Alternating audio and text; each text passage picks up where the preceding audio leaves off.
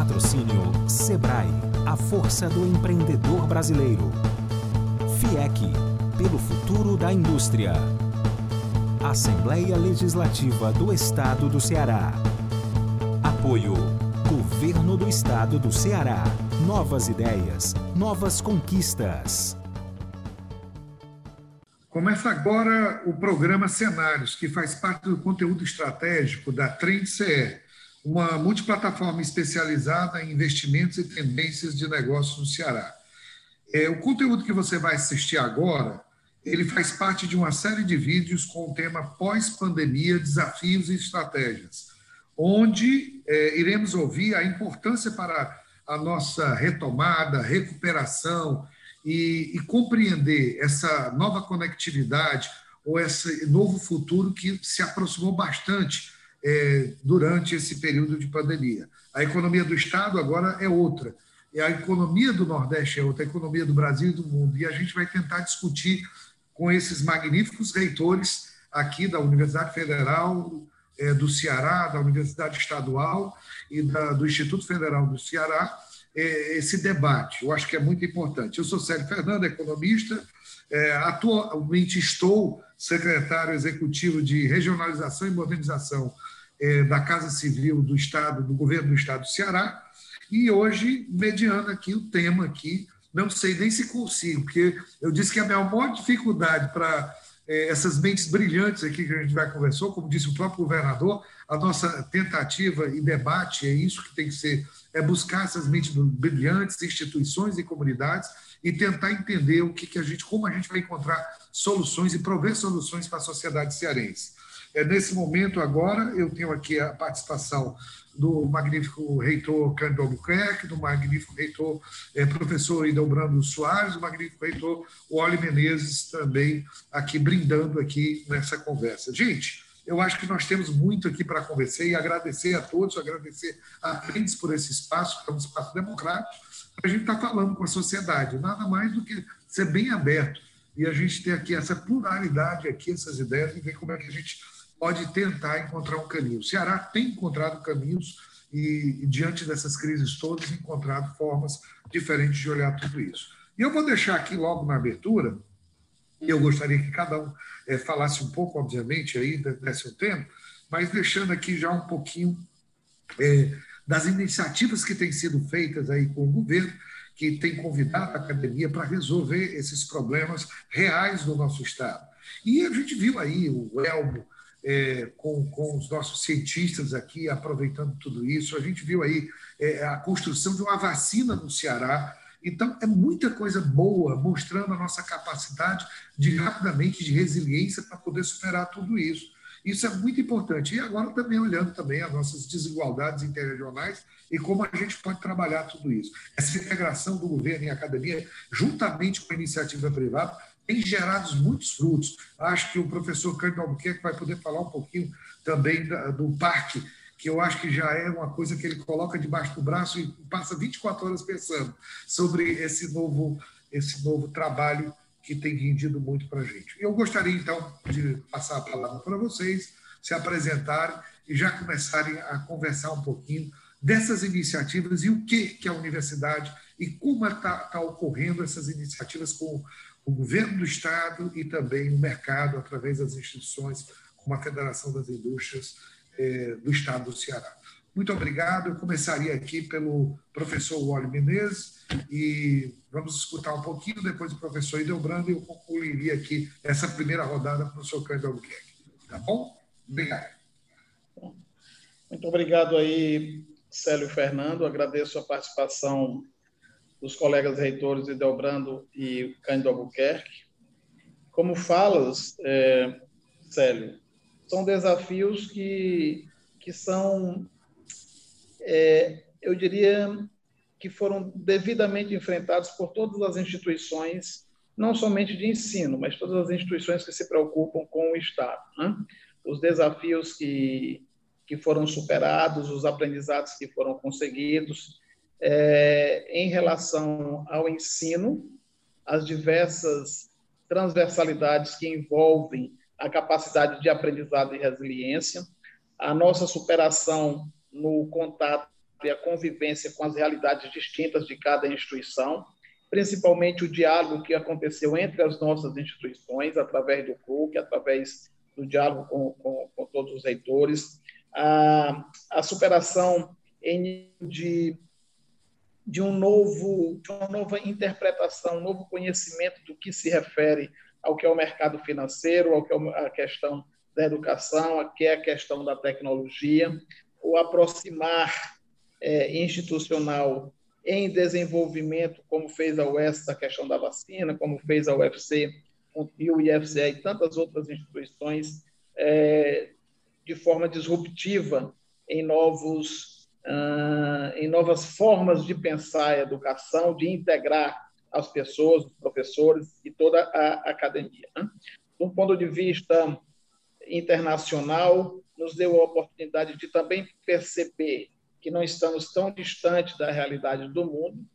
Percebemos que que nós nos reinventamos e mostrou que a pujança do Ceará e das suas instituições de, de ensino aproximou também é, o mundo de, de, de, novas tendências, novas tecnologias e novas oportunidades. De uma forma bem geral, é isso aí no, no decorrer da nosso, do nosso diálogo, outras ações serão apresentadas. Bem, quero aqui cumprimentar o reitor Cândido. Estou feliz de estar aqui com ele nessa, nesse bate-papo. Também cumprimentar Vauli, também por estar aqui nesse momento especial com você, Célio. A gente está discutindo universidade, pandemia, pós-pandemia, ciência, tecnologia e inovação. E começo dizendo que o Ceará ele está num caminho realmente diferenciado em relação ao próprio país, né? É, eu acho que após a pandemia, ela deu centralidade, e aqui no Ceará isso ficou muito evidente, à ciência, né? Produção de conhecimento, a produção de ciência, na perspectiva de que ela tanto pode impactar na vida cotidiana dos indivíduos, como ela também pode ser responsável pelo desenvolvimento econômico, social de uma determinada região, território, estado, país. Eu acho que esse período que nós estamos vivendo agora, de alguma forma, reforçou o papel da ciência no desenvolvimento é, da sociedade, desenvolvimento é, das instituições, desenvolvimento das pessoas. Eu acho que essa é uma é uma marca importante desse momento que estamos vivendo agora, contraditoriamente estamos vivendo agora, né? um período de pandemia que atinge a todos nós, que cria um sistema de crise no país, seja crise sanitária, crise econômica, crise política, de toda a natureza, mas, ao mesmo tempo, centraliza a produção de conhecimento produzido nas universidades, de forma bem particular, nas universidades aqui no Ceará, de forma muito proeminente nas universidades públicas cearenses, mostrando a capacidade é, desse hub de talentos que, a, que, que o Ceará tem, que está presente em suas universidades. Então, quando a gente acompanha todo, toda a produção científica, tudo aquilo que chega à vida das pessoas, produzida pelo UFC, produzidas pelo IFCE, produzidas pela UES, pela URCA, UVA, UFCA, Unilab, enfim, pela Unifor, pelas universidades que estão aqui no Ceará, mostra a força, a pujança que essas instituições têm na contribuição para o desenvolvimento do Estado do Ceará. E eu acho que aqui no Ceará houve uma boa combinação, não é?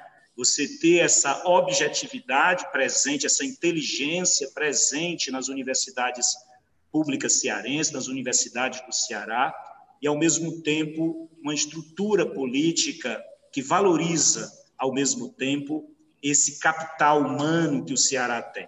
Então, quando eu vejo programas como o Cientista-Chefe, né, o governo do Estado instalou, mostra a preocupação, o entendimento, a compreensão de que essa aproximação é, universidade, governo, Estado, universidade, setor produtivo, universidade, Estado, sociedade, é realmente um modelo de desenvolvimento mais seguro que o Estado pode ter. Então, essa, esse, esse entendimento vem favorecendo, de fato, a produção, o entusiasmo no processo de produção de conhecimento ciência no, no Ceará. Por isso que eu digo que o Ceará é um caso realmente especial, diferenciado, se a gente for considerar as dinâmicas atuais é, no Brasil. De outro, quero aqui, finalizando essa primeira fala minha, dizer da nossa alegria da Universidade Estadual do Ceará está podendo contribuir nesse debate importante na busca de soluções para o problema que a pandemia nos trouxe, não é?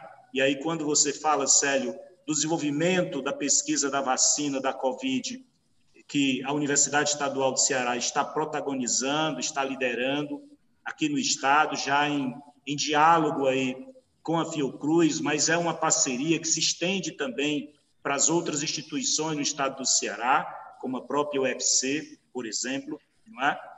Ao mesmo tempo, estamos aí apresentando e apresentamos também à sociedade uma outra tecnologia que a universidade apresentou nesse enfrentamento também da pandemia, que é um, um ventilador respiratório, que é o Abaná. Estamos aí também trabalhando, desenvolvendo essa tecnologia para oferecer esse produto, não é quando, logicamente, a Anvisa autorizar em condições é, é de mercado muito mais favoráveis do que aqueles que nós temos hoje no mercado. Enfim, a Universidade Estadual do Ceará vem também, se voltou também nesse último ano, se desafiou nesses últimos anos, nesse último ano, para enfrentar, do ponto de vista da produção de conhecimento, de ciência, a pandemia que tomou conta de todo o mundo. Então, é com, essa, com essas palavras que eu dou início aqui à minha participação aqui no seu programa, acompanhado aqui do reitor Cândido e do reitor Valdir. Boa tarde, obrigado, Célio Fernandes, por esse convite. Fico muito feliz de estar aqui ao lado dos magníficos reitores, Wally Menezes e Delbrano Soares, para falar um pouco sobre os efeitos da pandemia. Na verdade, a pandemia pegou a todos de surpresa, o mundo ficou, num primeiro momento, perplexo diante do que estava acontecendo, mas no decorrer da pandemia, o que nós vimos foi que aquela tragédia humana que é a pandemia, ou que está sendo a pandemia, foi também um momento para que as pessoas e as instituições se superassem. Muitas instituições e muitas instituições universitárias sairão dessa pandemia maiores do que é, entraram é, muitas é, instituições, no, eu estou falando no mundo, é, é, enfrentaram a questão da pandemia com coragem, com galhardia, dando contribuições significativas para a humanidade. Então, eu acho que a, a, a, o primeiro choque que nós tivemos foi esse, ou seja, diante da pandemia, é, passou mal quem é, quedou-se, quem ficou com medo de enfrentá-la e aqueles e aquele e a maioria, aqueles que resolveram enfrentá-la e superá-la, fortaleceram e cresceram mesmo na pandemia. Em exemplos simples, por exemplo, na UFC nós fizemos a maior ação de inclusão digital da história da universidade. Veja que momento. Se não fosse a pandemia, e eu não estou fazendo nenhum louvor à pandemia, pelo contrário, mas eu estou dizendo aqui a pandemia nos obrigou nos obrigou a fazer uma ação de inclusão digital que nós deveríamos ter feito antes. Porque nós temos o aluno vulnerável que não tinha acesso a, a, a, a informações e atividades remotas. E tinha um aluno com boa condição financeira que tinha. Isso criava um desequilíbrio. Hoje nós conseguimos nivelar. Todos os alunos receberam condições e hoje todos estão integrados. E isso independe, independe da aula presencial ou não. É preciso que todos os alunos tenham igualdade de oportunidade à informação, ao processo de ensino e aprendizagem. Então, eu acho que a pandemia trouxe essa realidade. De outro lado, a, a pandemia mostrou que o mundo estava dependendo de alguns países.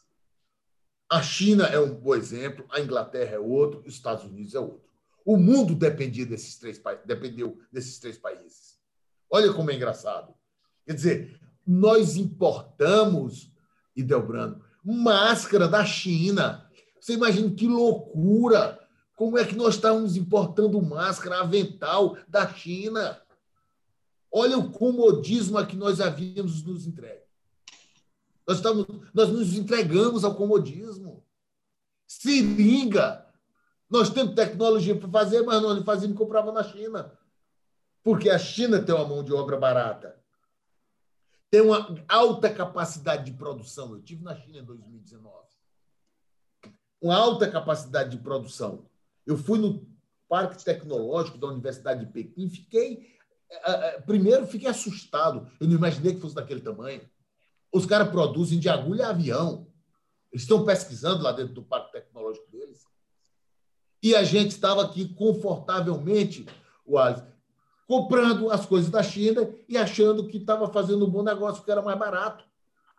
Quando, na verdade, a, a pandemia agora mostrou que nós temos que focar na nossa produção. Nós temos que começar a empreender. Nós temos que começar a inovar. E tudo isso depende de pesquisa.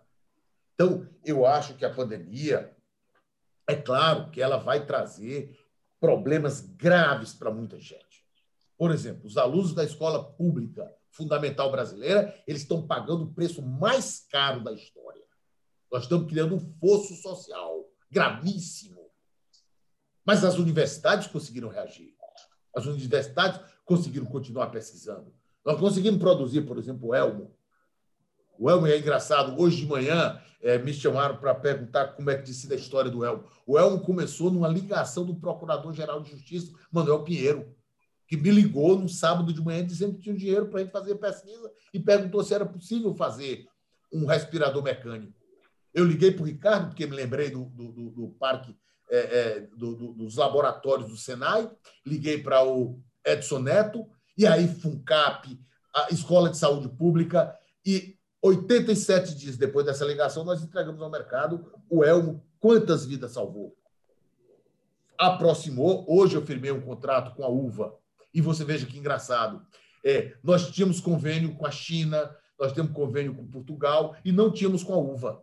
Não temos com, com, com a UES, amplo como era para ser, com o Instituto Federal, não temos com a Unifor. E, e, e nós mostramos, por exemplo, no caso do Elmo, que nenhuma instituição sozinha teria produzido o Elmo. E juntos nós produzimos. Olha que, olha que maravilha. Então, eu acho que a pandemia acabou trazendo para as universidades uma grande realidade. E eu digo o seguinte: olha, a UFC não parou nenhum dia.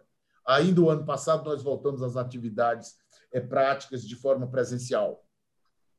E agora, qual é a, a compreensão que eu tenho? Na hora que terminar a pandemia, nossa capacidade de ensinar e aprender está triplicada. Nós aprendemos a estudar à distância, ou seja, o aluno vai viver a universidade muito mais tempo do que ele vivia antes.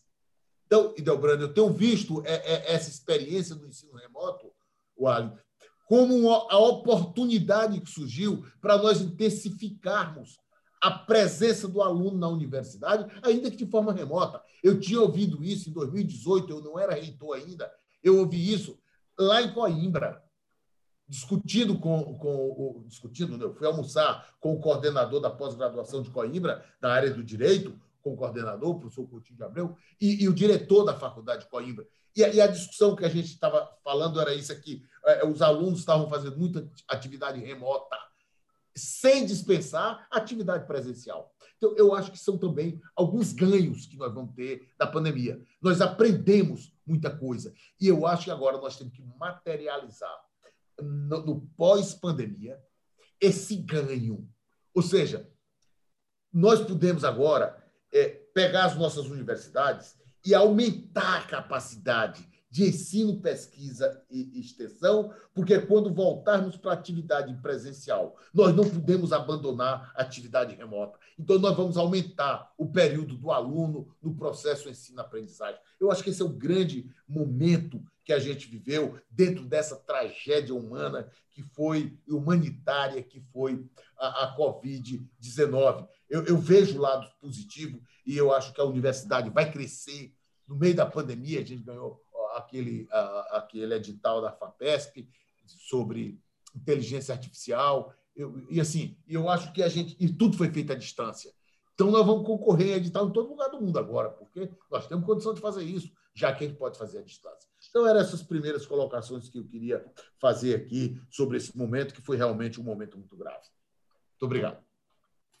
Muito obrigado, professor Cândido. Olha, eu anotei algumas questões que eu achei fundamentais e críticas. O professor Oli Menezes falando do diálogo entre as instituições, a resiliência a superação, essa aproximação do mercado, a integração com as pessoas, essa proximidade internacional e essa pujança das nossas instituições aqui no Ceará. Muito interessante esses pontos, como o professor Idelbrando é, colocando a produção da ciência e com impactos na vida do cotidiano. Esse reforço da ciência tão muito claro e, e, e aproveitando é, esse momento de crise e, de alguma forma, criando mais conhecimento e eu gostei da palavra do senhor Edelbrando, o hub de talentos, né? uma produção científica na sociedade partindo aqui é, do nosso Ceará. Né? E essa combinação entre inteligência e objetividade. Eu acho que aí está a genialidade. Né? É quando você consegue pensar, consegue conceber ideias e, de repente, executar. Aí eu acho que mostrou a grande genialidade é, do cearense. A nossa estrutura política se aproximou do entendimento do, do, da ciência, eu acho que é um programa que tem andado muito bem ao cientista-chefe né, dentro do governo, eu acho que isso aproxima também toda essa discussão. E esse entusiasmo e observar esse caso do Ceará como especial. Eu acho interessante toda essa discussão. Excelente, eu acho que isso aqui é o, é o nosso prêmio Nobel, né? também, juntamente com o Elmo e outras ações, é, as soluções, o debate de soluções, vacina, Vacina talvez não seja só para essa pandemia. Essa, a criação e a ciência que está se colocando aqui é porque a gente poderá ter muitas outras doenças infecciosas, cada vez mais novas cepas, novas formações, e nós temos a capacidade de responder aqui mesmo localmente é, e, e, nesse momento. E aí a colocação também do Abamar, né? Abamar seria o ventilador respiratório. Abanar, tá abanar, abanar, abanar, abanar, abanar. Bom, tem que abanar. tá certo. Professor Cândido aqui, colocando muito claro, e aí, na, na, aí a gente pode até ir para uma mitologia grega, né? dentro da tragédia é, colocada aqui, de certa forma, a gente contando uma história é, é, com toda a perplexidade que ela teve, mas as instituições ficaram maiores. Acho que coloca muito bem. Foi colocado também recente no The Economist as questões dos choques e dos problemas de crises que logo em seguida nós temos os bons. Isso é histórico, isso a gente pode entender. E como é, se passou essa situação tão difícil e que foi tão enfrentada. O Socrates também coloca a inclusão digital é, da história. Acho que não só da UFC, também do governo, as escolas, aqui o próprio Estado, colocando 150 mil tablets para os alunos, né? É, e também 28 mil computadores. De repente, a conectividade chegou e já tínhamos o cinturão digital há tanto tempo. E olha que coisa interessante: a fibra ótica já está em 184 municípios. A gente precisa aumentar, talvez, essa velocidade. E a gente está chegando aí numa questão que é geopolítica, que é o 5G, né? E me parece que as universidades e a ciência e a pesquisa e desenvolvimento aqui do Ceará vai poder chegar bem pertinho dessa transformação, mudança de época que é o 5G. Alunos vulneráveis. Professor Cândido, o senhor falou uma questão, me lembro alguém dizendo quando estava ali, é, algumas personalidades da nossa sociedade, né, na fila, né? E a gente colocava pessoas vulneráveis ou pessoas que ascenderam na nossa sociedade, tiveram letalidades. Ao mesmo tempo, todos tiveram que colocar é, e estavam na fila para poder serem vacinados. E nesse momento a gente vê como é que isso é, colocou todos no mesmo patamar e mostrou uma sociedade é, muito clara com relação aos seus desequilíbrios, mas, ao mesmo tempo, a pandemia equiparou todos no mesmo, no mesmo patamar. Né? Eu acho isso importante, naquilo que o aluno vulnerável da sua Universidade Federal tinha em relação àquele que tinha um pouco mais. O mundo dependia de outros países, muito interessante. Já depende aqui de um país grande chamado Ceará, né? cheio de bases tecnológicas, que não tem tanta dependência de pesquisa, mas, ao mesmo tempo, obviamente, conversa com os demais parceiros internacionais e pode cooperar muito mais. Muito importante foi colocado, quer dizer, essa integração que as universidades agora é, estão aprimorando e, e chegando é, mais perto. É importante o que o professor colocou também sobre, é, no meio dessa pandemia, de repente ganhar um, um edital da FAPESP sobre inteligência artificial. No mundo 4.0, nós estamos falando sobre é, inteligência artificial, nós estamos falando de robótica, nós estamos falando de uma indústria 4.0, nós estamos falando de um Estado ISG, Environment, Social and Governance, e também de um Estado 4.0. E aí nós temos que nos adaptar a tudo isso. E essa adaptação ela exige muito é, é dessa pesquisa e desenvolvimento, senão o Ceará nem o mundo vai para canto nenhum. E nesse momento, a, a pergunta que vem agora é o seguinte: será que foi importante as iniciativas do passado de planejamento do Estado, olhando o longo prazo, como foi o Fortaleza 2040 ou o Ceará 2050, que nós tivemos até a Universidade Federal também à frente nessa coordenação de um, um projeto que não é um projeto de governo, mas um projeto de Estado, onde a gente pode trazer muita coisa a valor presente. O Estado do Ceará, nos últimos anos, foi o Estado que mais discutiu o futuro. Então, na aceleração do futuro, será que ele já não estava com um mapa mental, um mindset já preparado para tudo isso? E, nesse sentido, não só o, o Estado, o governo do Estado, mas também é, as instituições, como é as rotas estratégicas da Federação das Indústrias, como é também a plataforma do desenvolvimento industrial, também recentemente formulada pela Federação das Indústrias.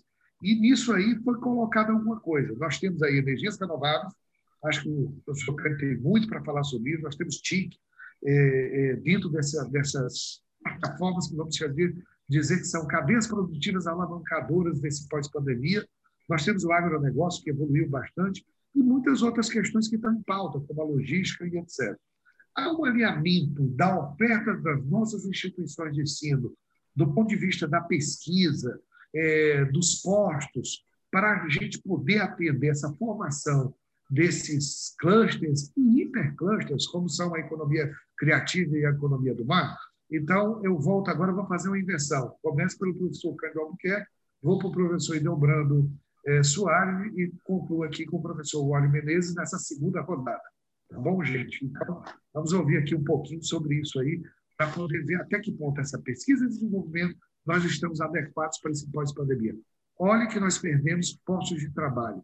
Nós tínhamos uma pandemia tecnológica também em curso sobre a produtividade e para podermos ser mais competitivos. Como é que nós vamos criar e vamos ter pessoas capacitadas Será que o Ceará consegue, com esse ramo de talentos, é, capacitar uma, uma, um grande grupo da, da, da, sociedade para poder enfrentar esses desafios dessa mudança de época que, que acelerou o futuro? Professor Cândido. Obrigado. Eu acho que a sua pergunta ela é fundamental para a universidade brasileira. Nós não temos hoje nenhuma universidade brasileira entre as 300 melhores universidades do mundo quando você pega o índice global. Você consegue botar a USP ali eh, em determinados itens e tal. Mas você pegar globalmente, nós não temos nenhuma universidade. E entre as 200 melhores do mundo, realmente nós não temos nenhuma. E já tivemos. A USP já foi, já teve entre as 100 melhores, o Rio de Janeiro já teve as 200, Porto Alegre, a do Rio Grande do Sul, e nós fomos caindo. A UFC caiu muito nos últimos nos últimos oito anos, deu uma caída grande e tal, e agora nós temos que retomar. E por quê?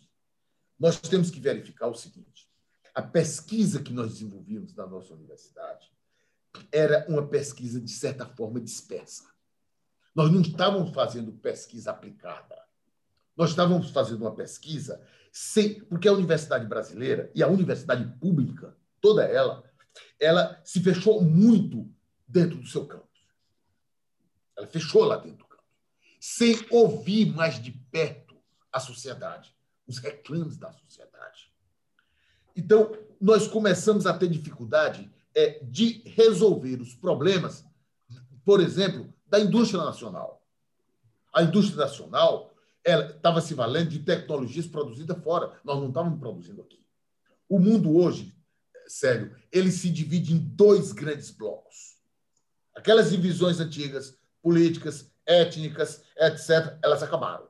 O mundo hoje se divide Está aí a China para mostrar isso. O mundo hoje se divide em dois blocos: o bloco dos que produzem tecnologia e o bloco dos que compram tecnologia. Simples assim. Então, a universidade não pode mais ter a, o ensino como a sua principal razão de existir. Ou seja, não é para titular profissionais que vão exercer profissão, é o médico que vai clinicar, o advogado que vai advogar, o juiz, o engenheiro, que a universidade existe como a gente até muito pouco tempo atrás pensava. E eu lembro das discussões que eu tinha há 10, 15 anos atrás na UFC. A universidade hoje, ela fundamentalmente, até o ensino, tem que, ser, tem que aderir à pesquisa. O professor não pode mais achar que vai para a sala de aula ensinar o que ele sabe para o aluno. Ele vai para a sala de aula produzir conhecimento com o seu aluno. É assim que o professor deve se portar. Isso significa dizer o seguinte: que a universidade, toda ela, eu tenho conversado isso muito com os reitores, notadamente nos fóruns, não tive a oportunidade de conversa, conversar isso aqui com os reitores aqui do Ceará, mas com os reitores do Brasil eu tenho conversado muito, a necessidade de que a universidade se aproxime dos setores sociais. Faculdade de Educação, da questão da educação, a, a Faculdade de Economia, da economia, o Centro de Tecnologia, dos setores produtivos, para que a gente possa encontrar solução para eles domesticamente. Para que, através da pesquisa, a gente possa inovar, que a gente possa empreender. Foi por isso que eu criei, nós criamos na UFC, o condomínio do empreendedorismo e da inovação ou da inovação. Ali, a, a, a, o, qual é o sinal daquele? Lá tem uma sala da FIEC, lá tem uma sala da Fé Comércio, lá tem uma sala do SEBRAE. O que, é que nós estamos dizendo? Setores sociais, setores produtivos, setores produtivos, é assim, a universidade está aqui para ser parceira na solução dos seus problemas. Polo Metal Mecânico do Ceará está precisando fazer um ensaio. Nós estamos terminando um laboratório de alta complexidade, que estava parado há oito anos, nós estamos concluindo aqui, de ensaio mecânico. Outro laboratório de energias renováveis. E por que isso, Sérgio? Porque nós temos que botar a nossa universidade para caminhar lado a lado com os setores produtivos, como é no mundo inteiro. Eu fui visitar a Universidade de Stanford e a primeira constatação que assusta, viu, Delbrando, é quando o cara vira para você e diz: Eu estou, nossa universidade está a menos de 20 milhas do Google, do Facebook e da Apple. Eu digo, opa, você está muito bem acompanhado. Seus vizinhos são maravilhosos. Se esses, essas instituições já colocaram esse ano 11 bilhões de dólares de pesquisa dentro de Stanford. Aí você vê que, que é outro mundo. Você está desconectado, nossas universidades estão desconectadas do mundo. Eu acho que era mês de maio, por aí. O Facebook, é, é, é, Facebook, Google e Apple tinham colocado 11 bilhões de pesquisa na universidade. Ou seja, eles só fazem pesquisa aplicada. Eles estão lá para resolver o problema, porque eles sabem que produzindo tecnologia, o, o país vai crescer, o Estado vai crescer, vai, vai trazer é, boa condição de vida é, vai tirar a pessoa do desemprego, da miséria, vai dar boa condição de pesquisa para as suas escolas melhorarem, para, enfim, cria uma perspectiva nova. Então, eu acho que, que a pandemia mostrou muito isso. Eu estava dizendo hoje de manhã, hoje de manhã eu tive uma reunião e com muita alegria, e Delbrando, nós hoje assinamos um convênio com a UVA. Eu espero que a gente consiga fazer isso com a UES, que a gente consiga fazer isso com o Instituto Federal, porque nós temos muito a aprender reciprocamente. E juntos nós seremos muito mais fortes. Obviamente que sim. É, eu, a UFC tem muito a aprender com, com a UES e com o Instituto Federal, e nós temos também um pouco a ensinar para vocês, e eu acho que a gente junta muito maior. Né? A gente vai ser muito maior. Então, eu acho, Célio, que essa, esse foi um choque de realidade que nós tomamos. Assim, por que, que as soluções tinham que ser fora? Por que, que nós ficamos, as pessoas morrendo, como, assim, como as pessoas dizem no interior, sem fôlego? As pessoas morriam sem fôlego porque não tinham respiradores. E nós não éramos capazes de produzir um respirador. Tinha que importar da China, tinha que fretar um avião para trazer da China. Nós fizemos o Elmo em 87 dias. Mas veja bem, isso mostra é que estava normal para o mundo comprar respirador na China. E a China, muito feliz, produzindo tecnologia e vendendo para o resto do mundo. E agora nós temos que ver, olha, e essa é uma responsabilidade das nossas universidades. Eu acho que nós tomamos um choque de realidade. A pesquisa tem que ser aplicada. Isso não significa dizer, quando a gente fala nisso, o pessoal da área de humanas, não, porque eu... não, a humanas também faz pesquisa aplicada. Mas não tem que fazer só pesquisa aplicada. Toda pesquisa é válida, mas não pode desfocar da necessidade da pesquisa aplicada, porque senão nós nos tornaremos dependentes dos outros países. A pandemia mostrou isso. Não dá mais para discutir esse ponto.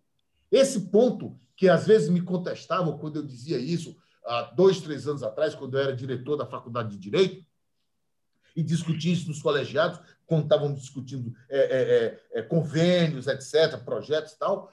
Hoje não dá mais para discutir.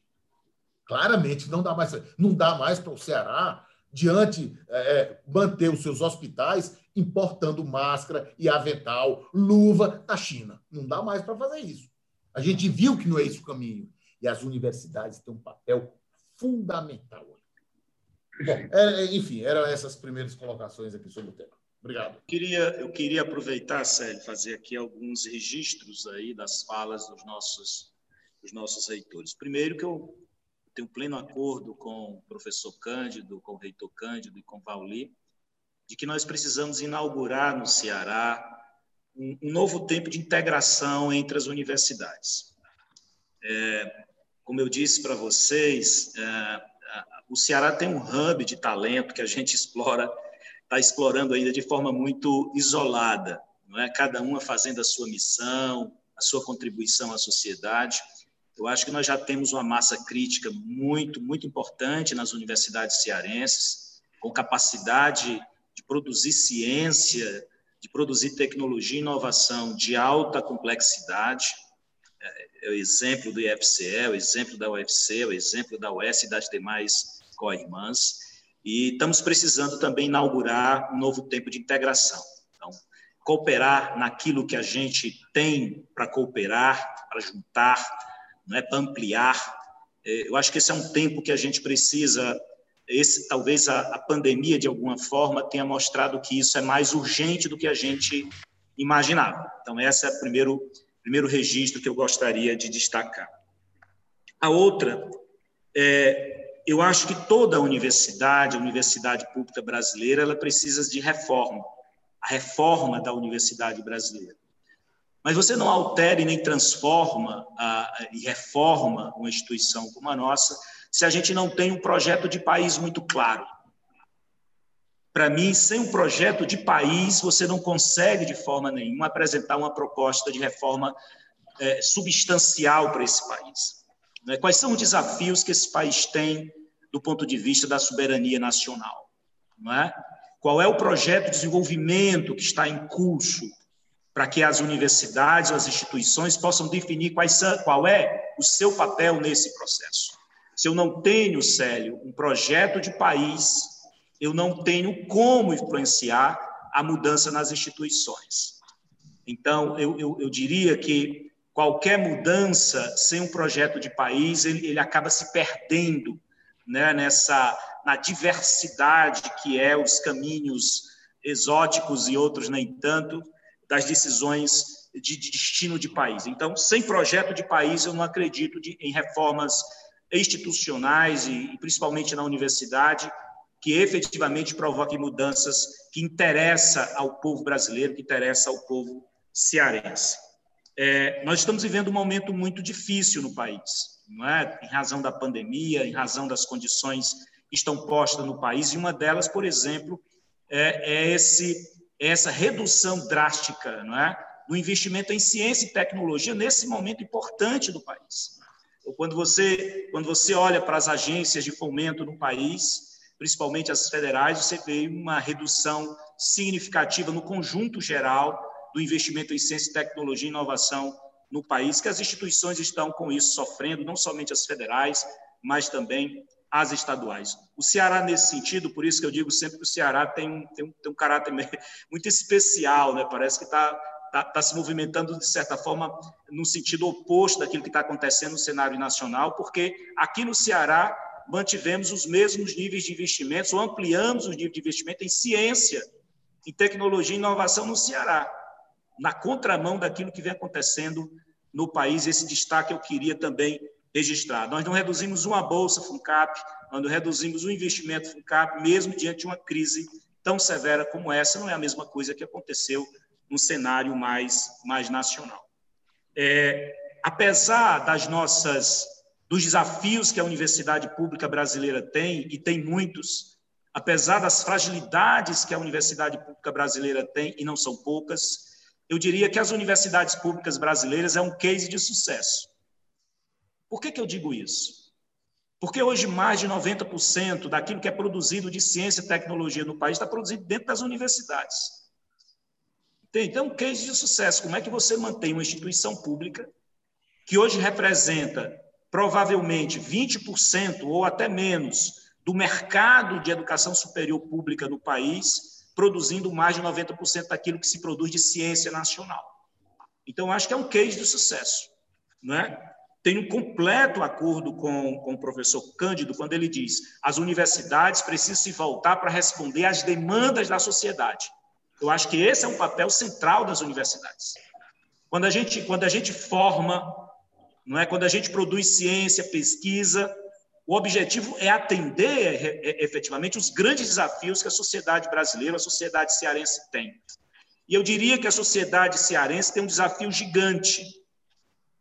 Nós somos um Estado ainda fortemente marcado por profundas desigualdades sociais, por um processo de pobreza ainda muito significativa na sociedade cearense, e eu não compreendo, e eu tenho certeza que esse é o mesmo entendimento do, do reitor Cândido, do reitor Pauli, que é o seguinte: instituições como a nossa, que produz conhecimento em diversas áreas da produção do saber, têm a obrigação de produzir ciência para enfrentar esse desafio, seja oferecendo mecanismos de políticas públicas ao Estado para que a gente possa enfrentar esses desafios, como eu, eu chamaria, que são plataformas sociais, seja produzindo ciência no sentido da produção tecnológica industrial, seja da tecnologia social, para que a gente ultrapasse, não é? avance, porque não há desenvolvimento, não há como a gente imaginar desenvolvimento se ele carrega atrás dele é, exclusão social. Então, a desigualdade social é um grande desafio cearense, brasileiro, mundial, mas cearense. A pobreza extrema no Ceará ainda é muito forte e as universidades precisam olhar para isso e dizer: aqui tem uma responsabilidade nossa, aqui é um desafio nosso de produzir ciência que dialogue, que apresente alternativas às políticas públicas, à sociedade, diante desse dilema que é do desenvolvimento inclusivo, sustentável que todos nós queremos. É, Célio, eu acho que o grande sucesso do Ceará, e eu acho o Ceará um case de sucesso também, quero só registrar, do ponto de vista da governança, não é? Eu acho que qualquer, qualquer estudioso em governança pública compreende que o Ceará é um case de sucesso. E ele só é case de sucesso porque nós tivemos planejamento de longo prazo. Sem planejamento de longo prazo, você não produz resultados como o que o Ceará vem produzindo aí em várias áreas. Eu, eu cito a educação, eu cito a regulação fiscal do Estado, por exemplo, como duas, dois grandes exemplos de, de que é o planejamento de longo prazo que garante políticas mais eficientes, eficazes, aquela que dá retorno efetivo à sociedade. É, o Ceará tem, está aí, como eu disse também, como um hub é, é, para o mundo, não é? inaugurando um conjunto de iniciativas que podem gerar novas economias para o Ceará, uma nova estrutura econômica para o Ceará, mais leve, mais limpa, mais sustentável. E eu espero e quero, e esse é o papel que eu acho que as universidades podem contribuir, que também seja inclusiva, não é? Aquela que enfrente também com modernização, com inovação, com tecnologia, com ciência, a incorporação do cidadão cearense nos louros desse desenvolvimento. Então, é, é, o Ceará está desenhando, sim, uma nova economia para o século, para o século XXI. As universidades precisam acompanhar esse desenho. Acho que tem uma tarefa nossa, como instituição aqui do Ceará. Eu acho que essa integração entre as instituições ajuda e colabora nesse sentido, que a gente precisa dizer, olha, se tem uma economia sendo desenhada, se tem um futuro sendo desenhado, qual é o nosso papel dentro desse, desse novo, desse no, dessa nova economia, desse novo futuro? Sabendo que nós temos um objetivo em comum, não é desenvolver o estado do Ceará para que a pobreza cearense não é, seja efetivamente superada no, no nosso Estado e a gente possa ter um Estado forte, um Estado inclusivo, um Estado sustentável. E a gente só faz isso hoje com conhecimento, com ciência. Ninguém faz isso hoje de outra forma. Eu acho que esse é o papel central das instituições de educação superior que nós temos no Estado, produtoras de ciência, de tecnologia e inovação, como é o caso das três que estão aqui, das outras co-irmãs do nosso Estado. Primeiro, eu quero dizer o seguinte: a universidade, as instituições de ensino, todas têm que calçar as sandálias da humildade. O que é que significa isso? Por muitos anos ou por séculos, é, a, a universidade, as instituições, os institutos não conversavam com a base. E esse conversar com a base é importante, porque você você tem que alimentar todo esse ciclo, esse sistema, para que você produza conhecimento e aprenda. Como disse o Cândido, a pessoa vai para a sala de aula, o professor não é mais para ensinar. Ele tem que interagir e ter múltiplas inteligências. Nós temos que trabalhar o humano e o tecnológico com visão de futuro, porque eu vou. É, eu pego um exemplo: meu filho tem 12 anos. Eu digo, se ele entrar numa sala de aula tradicional, ele sai correndo. Então, nós temos que desmistificar, reaprender esse conceito do, do ensinar, que não é só a, a, perspectiva do ensino. Você hoje você vê é, instituições que trabalham muito hands-on, as técnicas de CBL, de aprendizagem baseada em desafios, a questão de, de você propor novas metodologias. A, a, a, gente, a gente fala muito em pesquisa, muito em integração com a indústria. O, o Ceará, as, as universidades, as instituições, o IFCE, tem muito essa pegada, essa pujança. Nós temos aqui, igualmente como as demais e as co-irmãs, como disse o Delbrando, é, muita integração com o setor é, das indústrias, mas não somente isso, nós não podemos nos afastar da arte, da cultura, do, do, do conhecimento relacionado ao direito digital, a questão das energias, das, das, das potencialidades, dos clusters de inovação que tem não só o Ceará e o mundo, mas, mais uma vez, tem que calçar as sandálias da humildade, porque a gente tem convênios com Portugal, com China, com Coreia, como falou o Cândido, a gente não tem com a UVA, com o UFCA, a gente precisa fazer. Primeiro, assim, eu quero me conhecer para poder também atender. E esse conhecer o Estado, nós estamos, viu, Célio, diante de, uma, de algo muito, muito promissor e diferente. Eu quero dizer que eu nunca vi uma oportunidade tão boa quanto essa que estamos tendo no Conselho de Reitores, de todos poderem conversar e dialogar sem a vaidade que tem a academia, sem a vaidade que tem a ciência. Todo cientista é muito vaidoso. E aproximar isso também do Estado, que a gente tenha uma integração entre as ciências, que a gente consiga formar lideranças, formar lideranças, fixar talentos, é, que a gente veja, e, e esse momento nos demonstrou a seguinte coisa muito importante: mostrou que nós somos tão bons quanto, ou tão melhores quanto qualquer outra universidade internacional. Eu, digo, eu costumo dizer para os meus meninos que eu oriento para o mestrado e no doutorado, agora, mais recentemente, que você deu o caso do Instituto Federal do Ceará. Vou falar um pouco aqui. Onde os meninos do interior do estado montaram uma empresa que foi vendida por 10 milhões de reais para uma outra empresa. E você vai no interior do Ceará, e tem isso? Tem. Essa questão de você interiorizar esse conhecimento, de permitir que talentos que estão no interior respirem e digam: eu também sou gente, eu também sou cientista, eu também consigo produzir conhecimento, eu consigo gerar riqueza. E todo esse universo da UFC, da UFCA, da Unilab, da URCA, da UVA, da UES, do IFCE, inclusive se associando às escolas técnicas profissionalizantes do Estado. É inimaginável você fazer ciência só dentro das nossas instituições. E nem queremos. E nem queremos, porque você consegue fazer essa verticalização que é de extrema importância.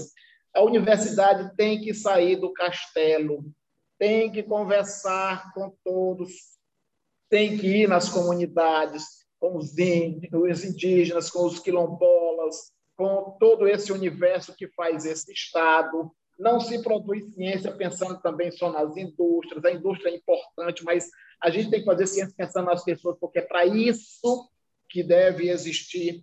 Nós temos a oportunidade, a priori, com nós três aqui, com o UFC e a UES, de integrar um universo diverso de, de, de, empresas que são nossas parceiras, Google, Facebook, Microsoft, é, AWS, que é a mesma Amazon, Salesforce, é, Apple, Samsung, LG, são empresas de tecnologia que são e têm tecnologias produzidas por essas três instituições e pelas demais. A, a questão também do atrevimento. O que é o atrevimento? Quando a gente Todos nós aqui fizemos muitas coisas. Tem, o IFCE fez, entregou álcool em gel, fez máscara, fez shields, fez respiradores, fez isso, isso, isso, isso.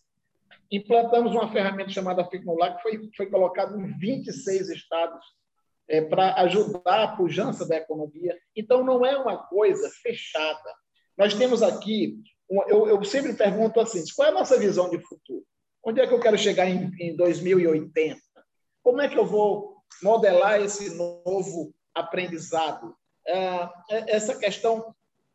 Veja só, a minha mãe tem 89 anos, nunca pegou no computador, mas nesse um ano e meio ela aprendeu a, a mexer no computador, a criar sala no Google Meet, a, a, a se juntar com as amigas dela e, inclusive, a viajar para fora do país conversando. Então, isso mostra que nós precisamos e devemos também nos preocupar com aquele invisível que está do nosso lado, que gera muita inteligência, que é o povo cearense. Né? Os idosos, digamos assim, também se superaram, mas não podemos perder esse sentimento. Olha, é, é, essa gente às vezes se preocupa assim, rapaz, mas lá no interior, vou pegar aqui um exemplo, do Tauá, nós temos um campus do IFC, tem inteligência? Eu, eu digo isso porque são perguntas que, que chegam a mim. Eles vão conseguir fazer esse projeto, eles vão conseguir terminar esse curso. Não só conseguem, como superam e demonstram uma coisa que é muito importante no Ceará. Dê uma oportunidade a uma pessoa aqui do Ceará e ela vai pegar isso com unhas e dentes e vai botar para frente com muita garra, com muita energia, com muita força. Você vê que nós temos aqui cientistas de dados, todas as nossas instituições trabalham com a questão do BI, com a questão de analytics, com a questão de B2B, B2C, é, com a questão é, relacionada a CTI, Case, Tune. Então, é, é, é, é, nós temos que, que aprender, inclusive, a dizer assim, olha, pode vir fazer com o Ceará, porque ao final você terá sim um produto. Né? A questão de, de você se aproximar da indústria é importante, e a indústria também tem que calçar suas sandálias da humildade e se aproximar da universidade. Nós aqui estamos para resolver também os seus problemas e aprender. Por que é que eu não posso colocar um professor nosso dentro da indústria? Por que, é que eu não posso trazer um grande industrial e ele, e ele ministrar uma disciplina, duas, três, dentro da universidade? Porque nós temos uma rigidez enorme do ponto de vista legal. A política de inovação das nossas instituições ela foi criada a forceps. Ou nós criávamos, né, Cândido e, e, e Delbrando, ou nós éramos passados para frente. Um professor não pode receber uma bolsa de uma empresa porque da cadeia. Que história é essa, rapaz? Nós temos que pensar grande, as universidades, as instituições de ensino, e, inclusive, eu, eu, eu sempre provoco pacientes, olha, é, nós temos aí um déficit, todo mundo diz, rapaz, nós temos 700 mil nenéns, 8 mil nenéns, rapaz, bota a educação à distância traz todo mundo para dentro da universidade. Coloca o ensino híbrido, coloca o ensino remoto, calça as sandálias da humildade e se junta. É impossível, sabe, Cândido e Delbrano, eu ter o mesmo equipamento no laboratório, você ter o mesmo equipamento no laboratório, outro, outro, e a gente não. Mas vamos fazer um laboratório multiusuário? Por que, que eu estou concorrendo com a UFC? Eu não estou concorrendo com a UFC nem com a UF, nós não somos concorrentes, nós somos colaboradores.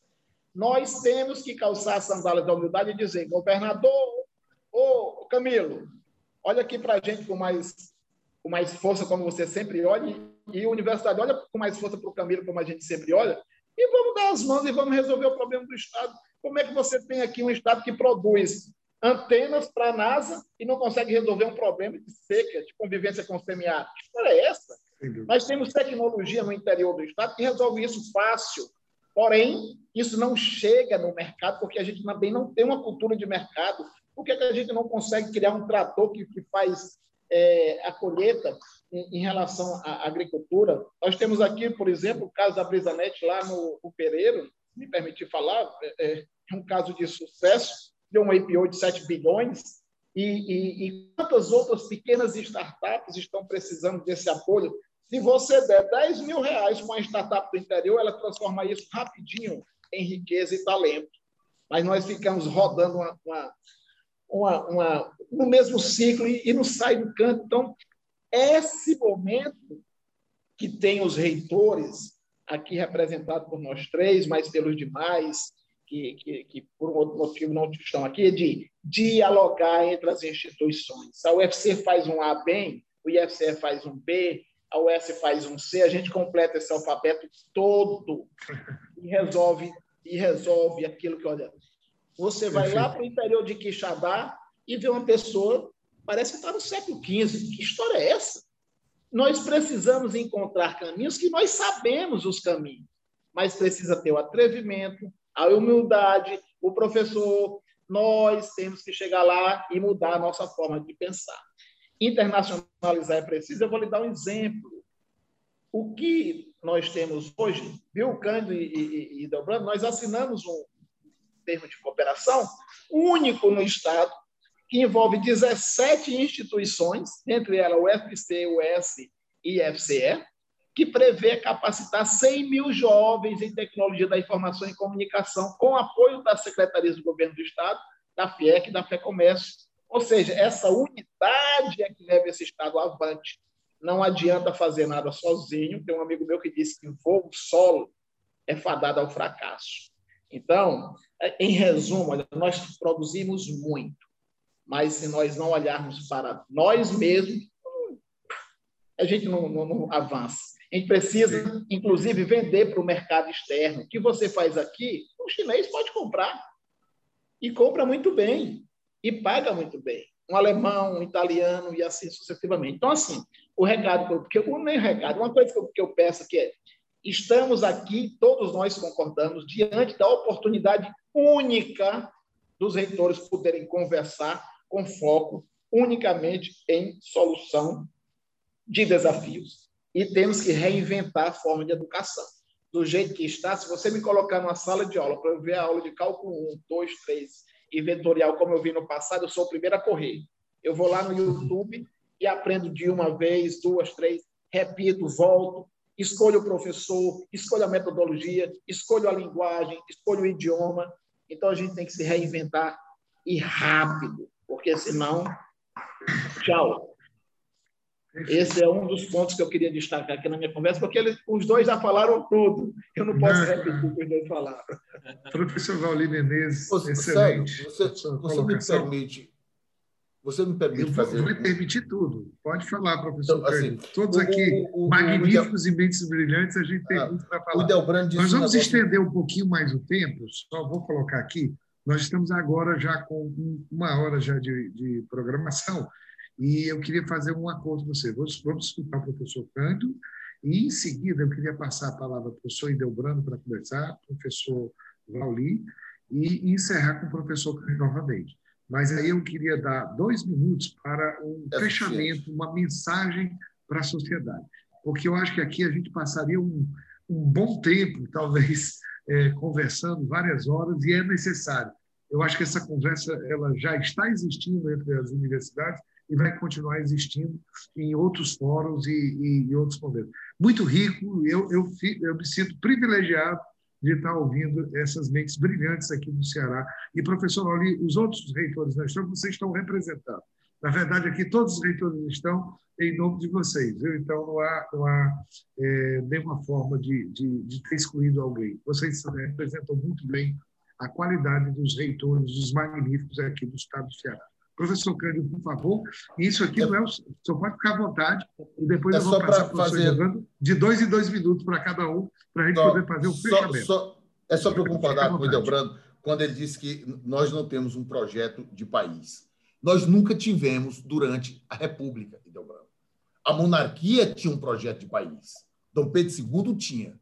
Mas durante a República, nós nunca tivemos um projeto de país. Jamais tivemos um projeto.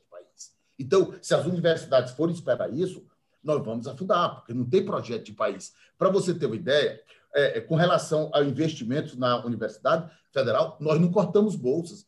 Os investimentos nossos também não diminuíram, não. A crise que nós tivemos nas universidades federais foi em 2014, 2015 2016. Ali, quando a Dilma assumiu o segundo mandato. Aí sim, aí faltou dinheiro.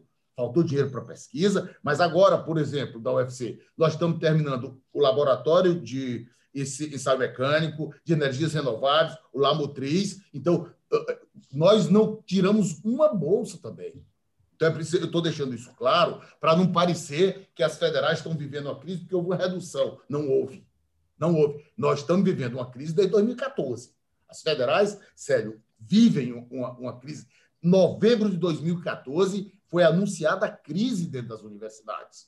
E nós vivemos realmente com muita dificuldade até 2017. Depois melhorou um pouco, foi melhorando e tal. Nós estamos com um orçamento aí. É, por exemplo, eu estou com um orçamento de 2019. 19, 20, 21 está sendo o mesmo orçamento. Mas dentro desse orçamento ele está conseguindo sobrar. Mas o que eu queria registrar é essa questão, fundamentalmente, de que nós não temos projeto de país. Eu acho que a República nunca teve. Todo governo que entra muda. Por exemplo, nós tivemos fartura de dinheiro nas universidades federais de 2008 a 2014. O que é que nós fizemos? Então, são perguntas que a universidade não pode transferir. A universidade tem que dizer: bom, quando eu pude fazer, eu não fui. A USP tem autonomia financeira. Olha a situação que fez. Caiu bastante. Eu estou dizendo isso, sério, pela necessidade de que as universidades têm. E aí volto Vale, né? Vali, que é o nosso reitor aí do Instituto Federal. Eu chamava o Ali, agora estou vendo que o nome é Vali, não é isso? É Va, Va, vale, né? É Vali. Vauli. Vauli, o Heitor Vauli, eu acho que a, a, universidade tem que passar por essa reflexão que o Vauli fez. Quer dizer, nós estamos errado também e não podemos continuar errando. Recurso é, é curto em todo lugar. Então, a gente precisa centrar também. Eu, eu gostei muito do que o Vauli colocou aí, de, dessa sandália de humildade que nós temos que calçar, entender que o país realmente não temos um projeto de país e que nós temos que nos superar dentro dessa crise. Obrigado, era só para isso. Enfim. Professor Edelbrando, suas palavras finais, e fique à vontade. Vou tentar de, é, é, trabalhar esses dois minutos. Óbvio que a síntese não dá e a gente tem muito para conversar, professor. Excelentes palavras que o senhor colocou ao longo do, desse, desse momento de diálogo. Mais um momento de diálogo. Professor Edelbrando, por favor. Primeiro, quero agradecer, Célio, esse espaço maravilhoso que foi dado aqui às universidades. Me sinto aqui representando também os nossos, os nossos demais reitores que não tiveram, não estão aqui porque estão sendo representados por nós, como você mesmo já, já, já falou. Dizer aqui da alegria de estar fazendo esse bom debate com o reitor Cândido, da nossa grande Universidade Federal do Ceará, instituição que todos nós nos orgulhamos muito né, de ser cearense, estar aqui construindo o desenvolvimento do Estado do Ceará.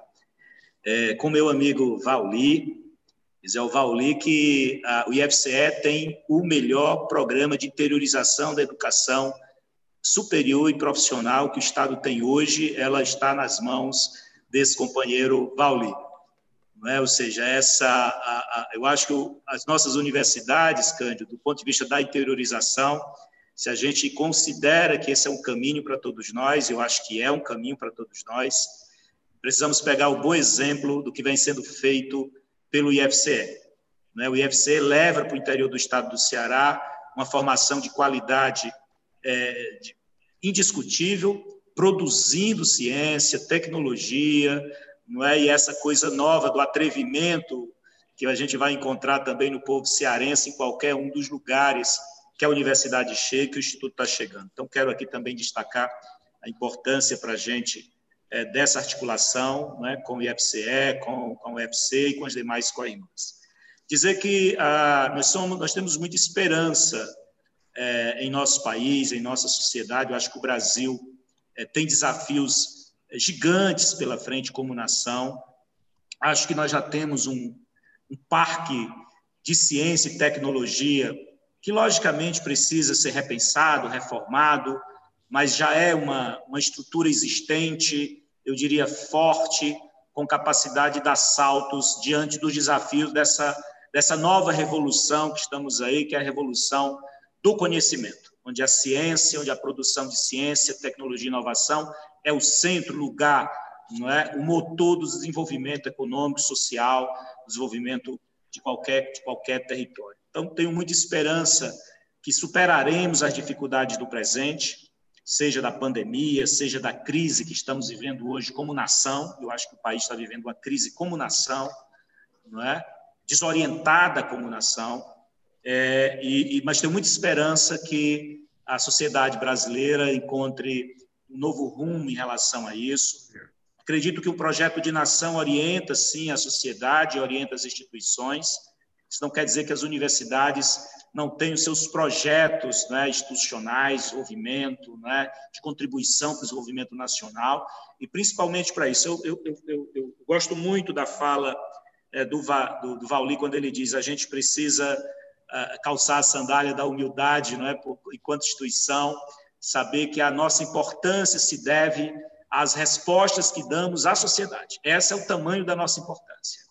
Nós somos importantes porque precisamos responder às demandas e os grandes desafios que a sociedade tem. Como somos universidades cearenses, a gente precisa ter isso muito no nosso visor, não é como sendo aquilo que nos move como instituição.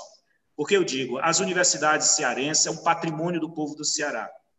É? é um grande patrimônio do povo cearense, eu diria, é um caminho de desenvolvimento é onde essa, essa inteligência está instalada e, e ela articulada é, ao, ao, plano, ao, ao, projeto também de desenvolvimento que está aí sendo desenhado não é, de longo prazo, isso pode sim trazer resultados extremamente positivos para o nosso Estado, por que não dizer, como modelo para o nosso, para o nosso país.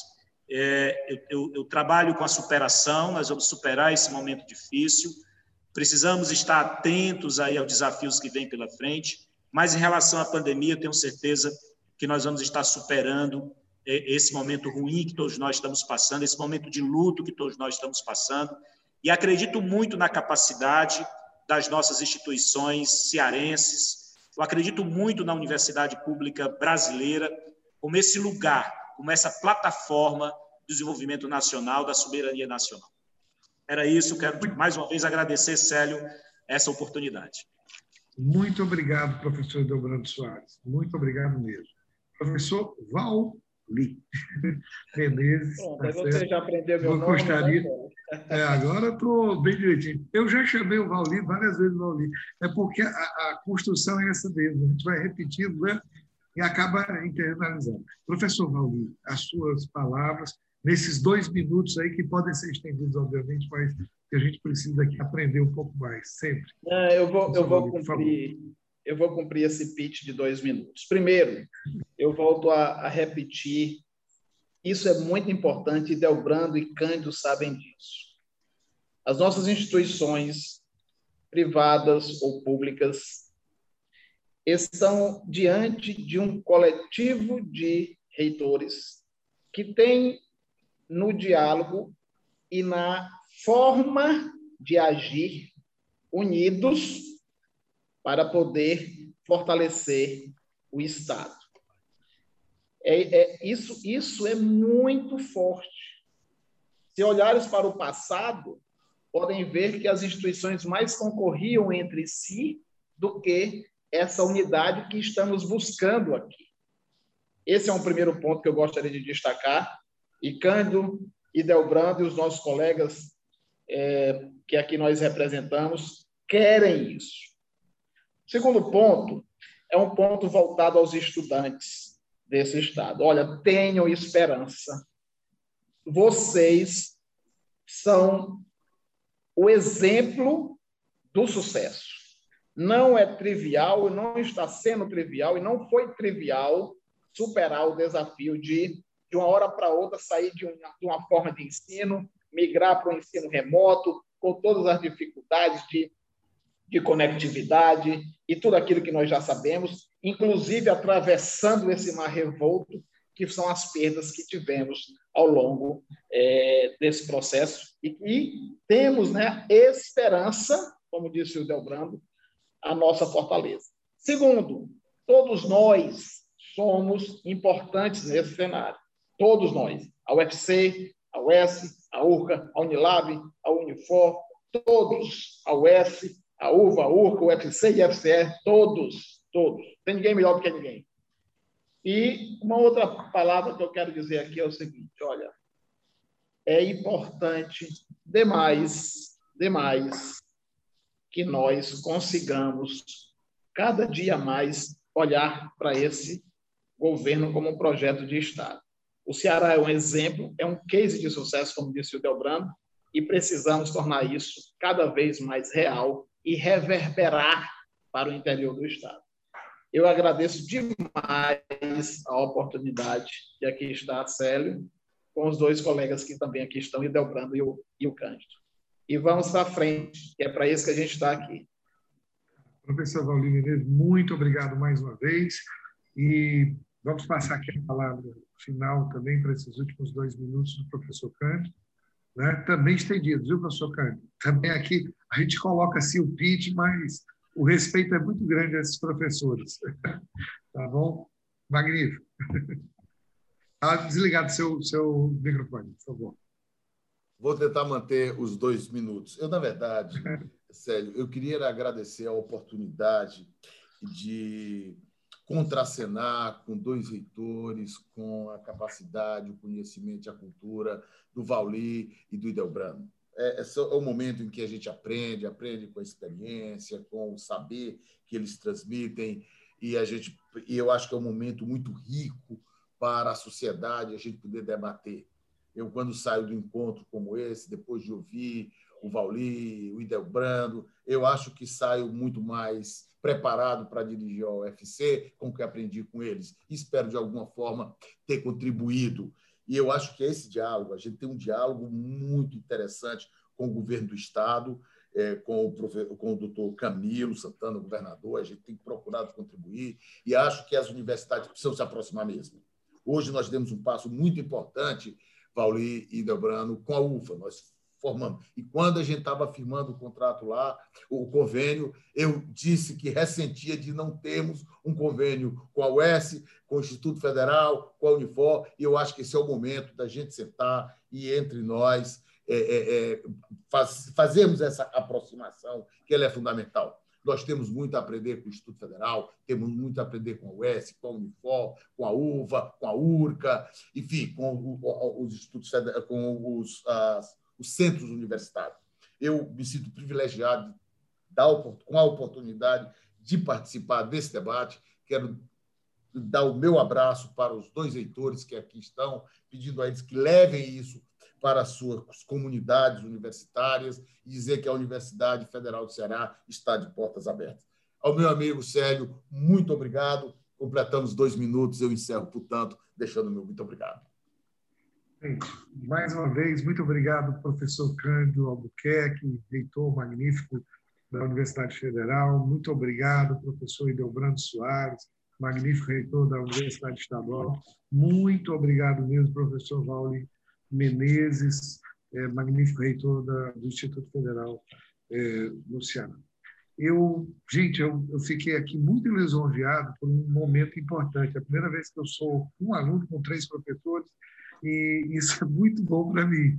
Eu estou aqui nesse diálogo, aprendendo aqui também com a nossa liderança maior, o governador do Estado, que coloca, eh, em primeiro lugar, essa forma de interação para que a gente possa superar os problemas. Então, dessa forma, eu me sinto lisonjeado também por estar nessa missão de conversar eh, com a academia, com a atividade econômica do nosso Estado e também as comunidades a todo momento, Estive semana passada lá no Rio Maranguapinho, percorrendo aqueles 19,6 quilômetros e, e, vendo assim também o que transtorna o nosso, nosso equilíbrio, né, que são as mazelas. Mas é tempo de cooperar, acho que foi colocado bem isso. Eu não vou citar quem foi, mas eu anotei muitas vezes. É tempo também de investir mais na ciência, responder à sociedade. Eu acho que a palavra forte também foi superar a pobreza com conhecimento. Né? Precisamos nos conhecer. gerar essa riqueza para todo o Ceará. E fica, eu acho que aí eu posso citar, o atrevimento que coloca o professor Valdir Menezes, que é necessário para a gente fazer essa palavra que tem sido tão forte nesse momento, que é a disruptura. Eu acho que a ciência está aí mostrando que pode fazer essa superação toda.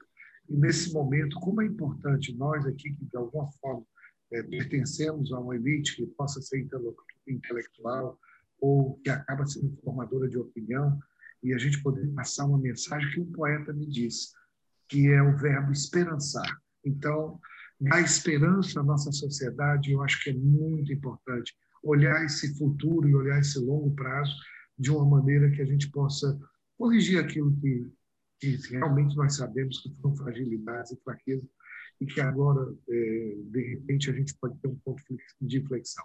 A mudança de época está aí. Eu concluo, então, essas palavras só é, me reverenciando, os magníficos reitores, e agradecendo essa oportunidade, mais uma vez, de poder é, é, traduzir um pouquinho e, e ter esse, essa, essa conversa tão aberta, franca e, e coerente. Muito obrigado. E até uma próxima nos nossos, nos nossos cenários, né? Então, fica assim. Agradeço aqui em nome da Trends, agradeço também em nome do Estado. Obrigado. Para a dona Wanda, um dos grandes desafios dessa pandemia é colocar comida na mesa. Ainda bem que ela pode contar com a prefeitura. A família de Dona Wanda é uma das mais de 370 mil famílias que recebem as cestas básicas da prefeitura. Um benefício que enche mais que o prato. Enche também de esperança a nossa gente para seguir em frente. Prefeitura de Fortaleza, transformando desafios em novas conquistas.